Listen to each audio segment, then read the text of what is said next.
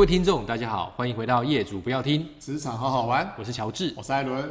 那我们这一集的话，番外篇，上一集那个上一集会后的话，艾伦有诸多抱怨，他写了很多的例子哈，就是没有讲到他不甘愿哈，所以我们我们继续我们上礼拜提到的，就是如果你是一个 project leader，好，就是。跟老板那边已经对焦没问题了，但是实际执行他会有很多很多的沟通协调，特别如果你是承接了一个比较复杂的专案。好，那因为回想起来，先岔题回想起来，其实以台湾来说的话，夏天很多的台风，很多。对，那我每一次看到那种无论是大型的活动啊或演唱会，因为台风延期的时候，其实那个当下我第一个时间只有敬佩，嗯，因为。我很，我们都办过活动，我们都很清楚知道，当下你要决定不办、延期，或者是你决定执意要进行，那都需要很多的道德勇气，很多的评估。你最后下判断的时候，一定充满了压力。那两难呢？因为如果进得来，好进来之后，而没办，就觉得哇，你这个是。这个预判能力很强，嗯嗯嗯，但是他进来一定会造成很大的伤亡跟灾害，你又不希望他进来，对，好，他不进来你坑掉了，嗯嗯，人家说，哎，我我票都买了，那赔偿，他又一个成时间成本上面或是一些资源上的浪费，我觉得这真的是刚你说的，这是两难啊。对，那信与不信，我们那个时候上上一期提到的这个案子，其实也都会有很多台风的考量，二十七 T 一定会遇到，对，特别那时候的台风。我觉得最近的天气，近几年天气比较特别啊，已经好几年都没有台风了。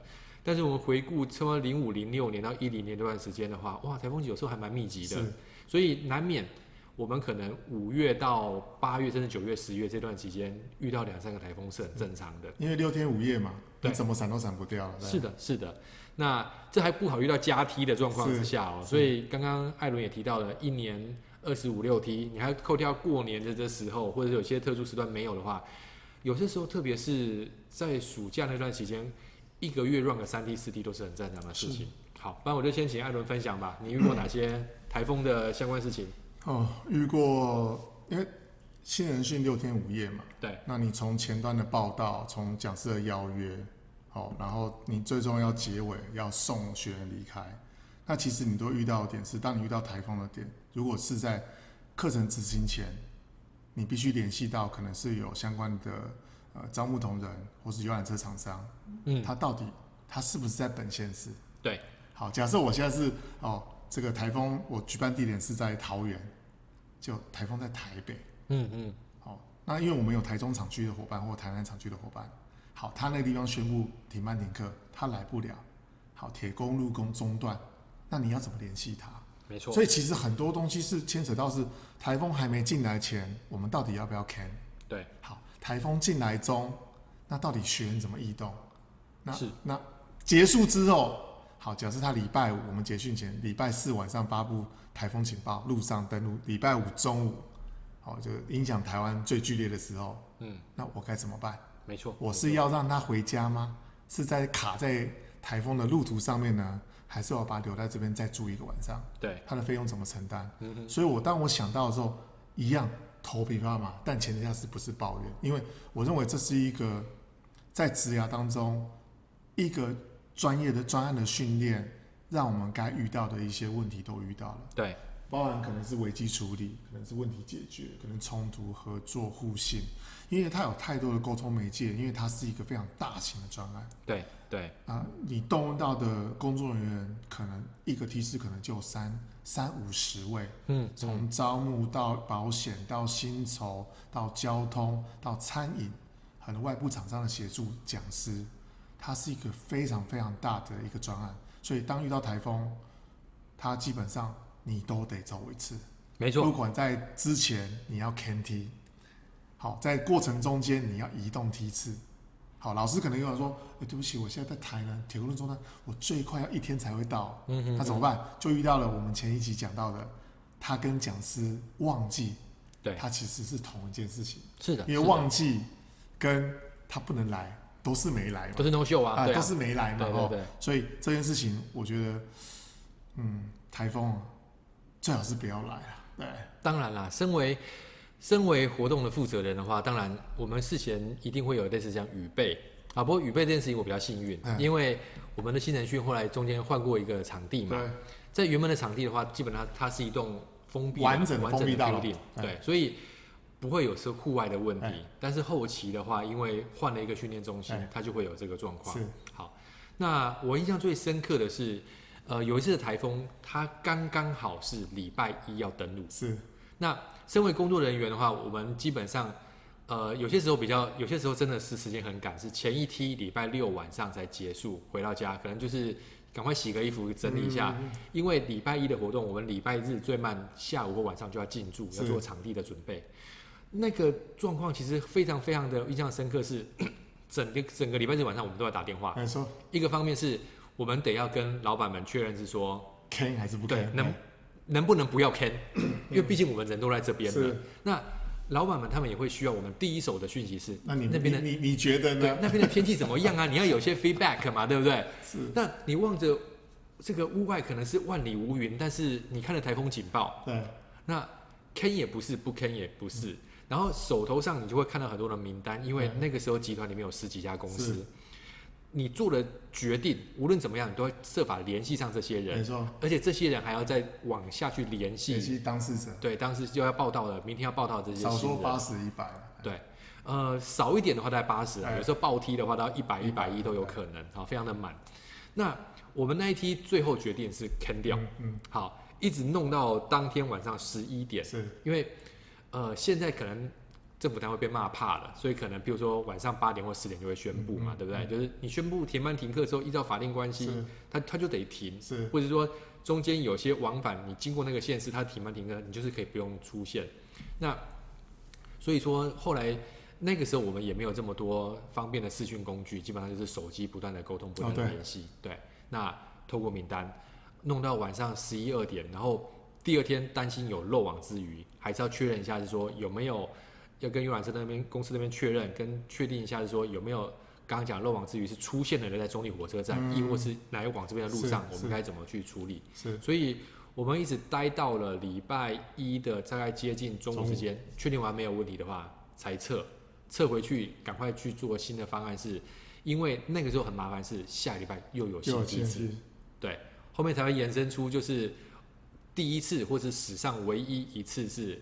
两边，哎对，所以我们、嗯、我们等于是在中华汽车嘛，对，分了，不要讲场地，不要讲场地，好不好？好好，就是分了两个场地同时去举办的状况。那当然，我觉得那个也是一个很棒的素材，是我们如果是那时候被临时拉进去的 member 啊，毕竟是 team leader 跟 team member 有点状况是不太一样。我印象深刻，对对对对，好，这是我的简单的分享。来，艾伦，呃，讲到 can 哦，那其实。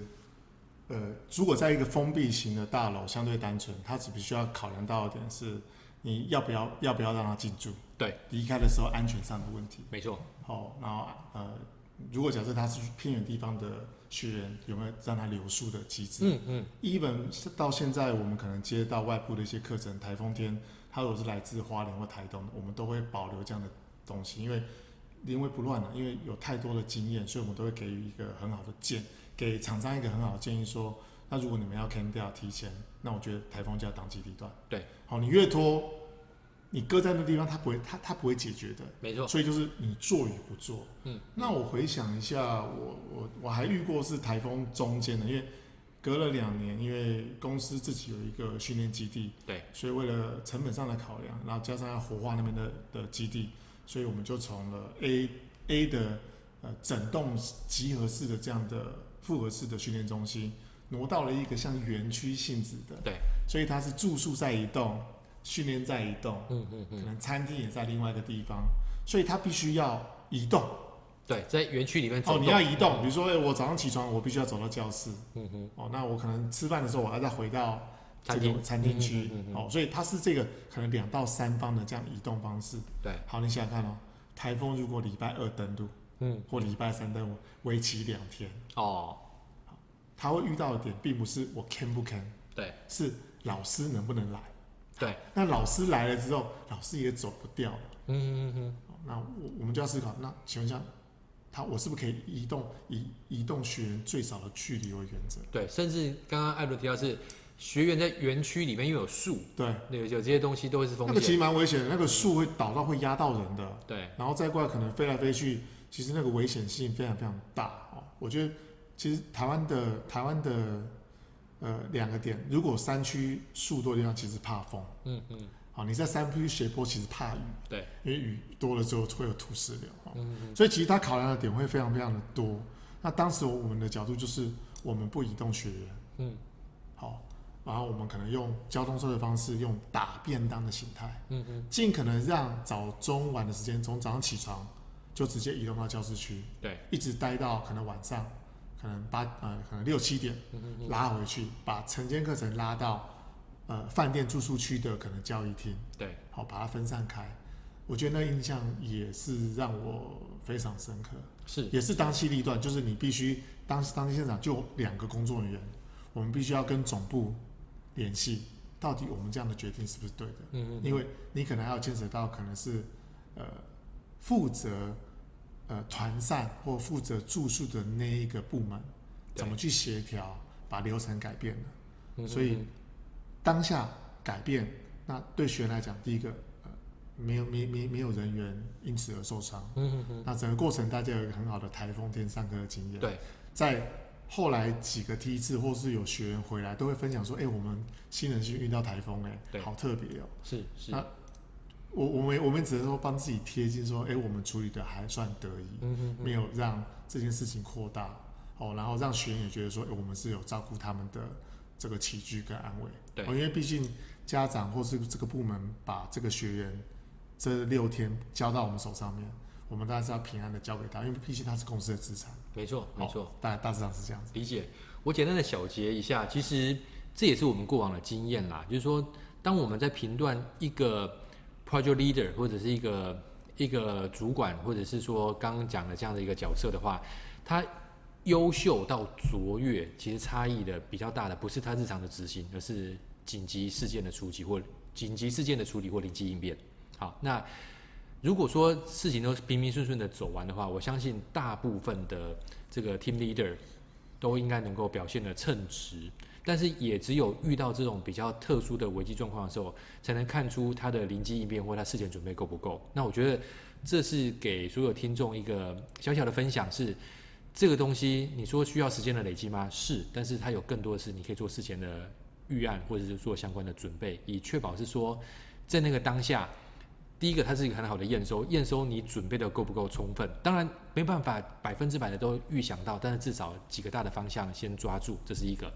另外的话，某种程度来说，它也是考验我们所谓的沟通协调，因为如同刚刚所提到的，在现场呢就是你，就是这个 project leader，那你最能够掌握到第一手的讯息，但是你该怎么样把这个讯息，把这个危机的或这个紧迫感让。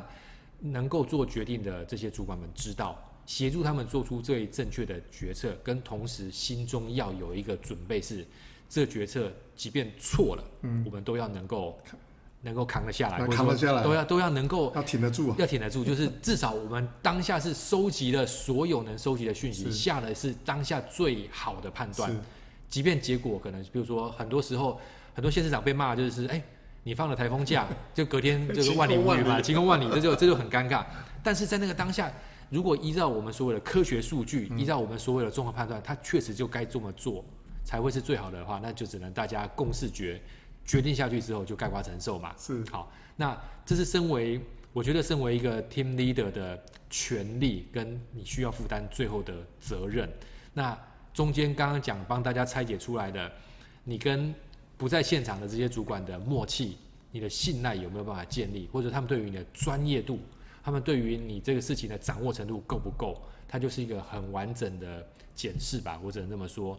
唯有当这些关系都建立的信赖关系都建立得非常好，你才有机会是透过这样的历练，加深这些主管对于你的认可。就是即便在危机当头的话，他们都相信你能够把这些事情给处理的。妥切，没有任何的问题，没有任何的风险。